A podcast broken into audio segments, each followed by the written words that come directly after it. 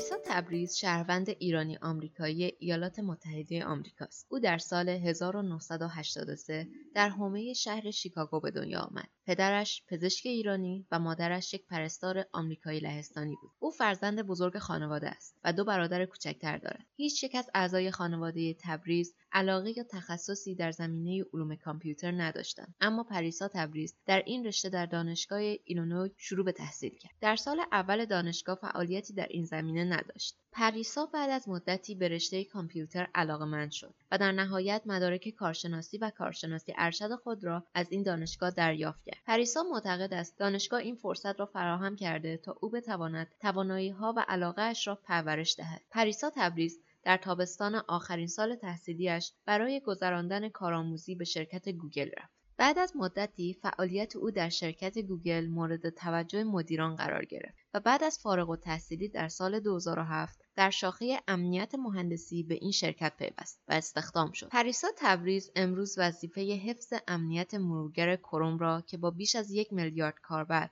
محبوب ترین مرورگر جهان است بر عهده دارد.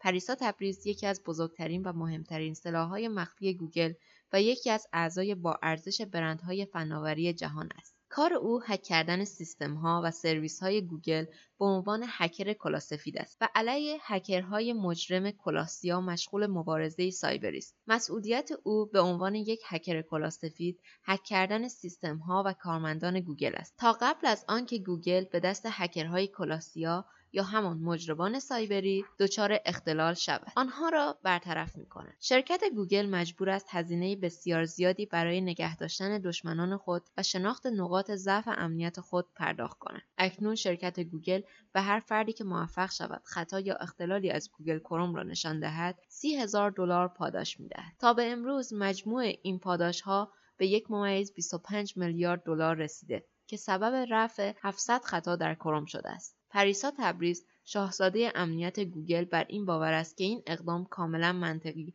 و حساب شده است. چون قصد دارند که این هکرها در کنارشان باشند نه علیهشان. و اما لقب شاهزاده امنیت گوگل. این لقب در جریان یک کنفرانس در توکیو ساخته شد. او درباره انتخاب این لقب می‌گوید من می‌دانستم که در این کنفرانس باید کارت ویزیت خود را به افراد مختلف بدهم. با خودم فکر کردم. عنوان مهندس امنیت اطلاعات بسیار خشک و رسمی است و فعالان این صنعت عناوین را بسیار جدی در نظر می‌گیرند. اما من تصمیم گرفتم با یک عبارت جدید آنها را غافلگیر کنم. خانم پریسا تبریز 38 ساله و پدیده غیرعادی در دنیای فناوری است. اول اینکه او یک زن است که در دنیای فناوری زنان حضور پررنگی ندارند. و دیگر آنکه سرپرست و فرمانده تیم سی نفره از بزرگترین متخصصان امنیتی در اروپا و آمریکاست. بر همین مبناست که وی قادر به انتخاب لقب خود است و نام شاهزاده امنیت روی کارت ویزیت وی هک شده است.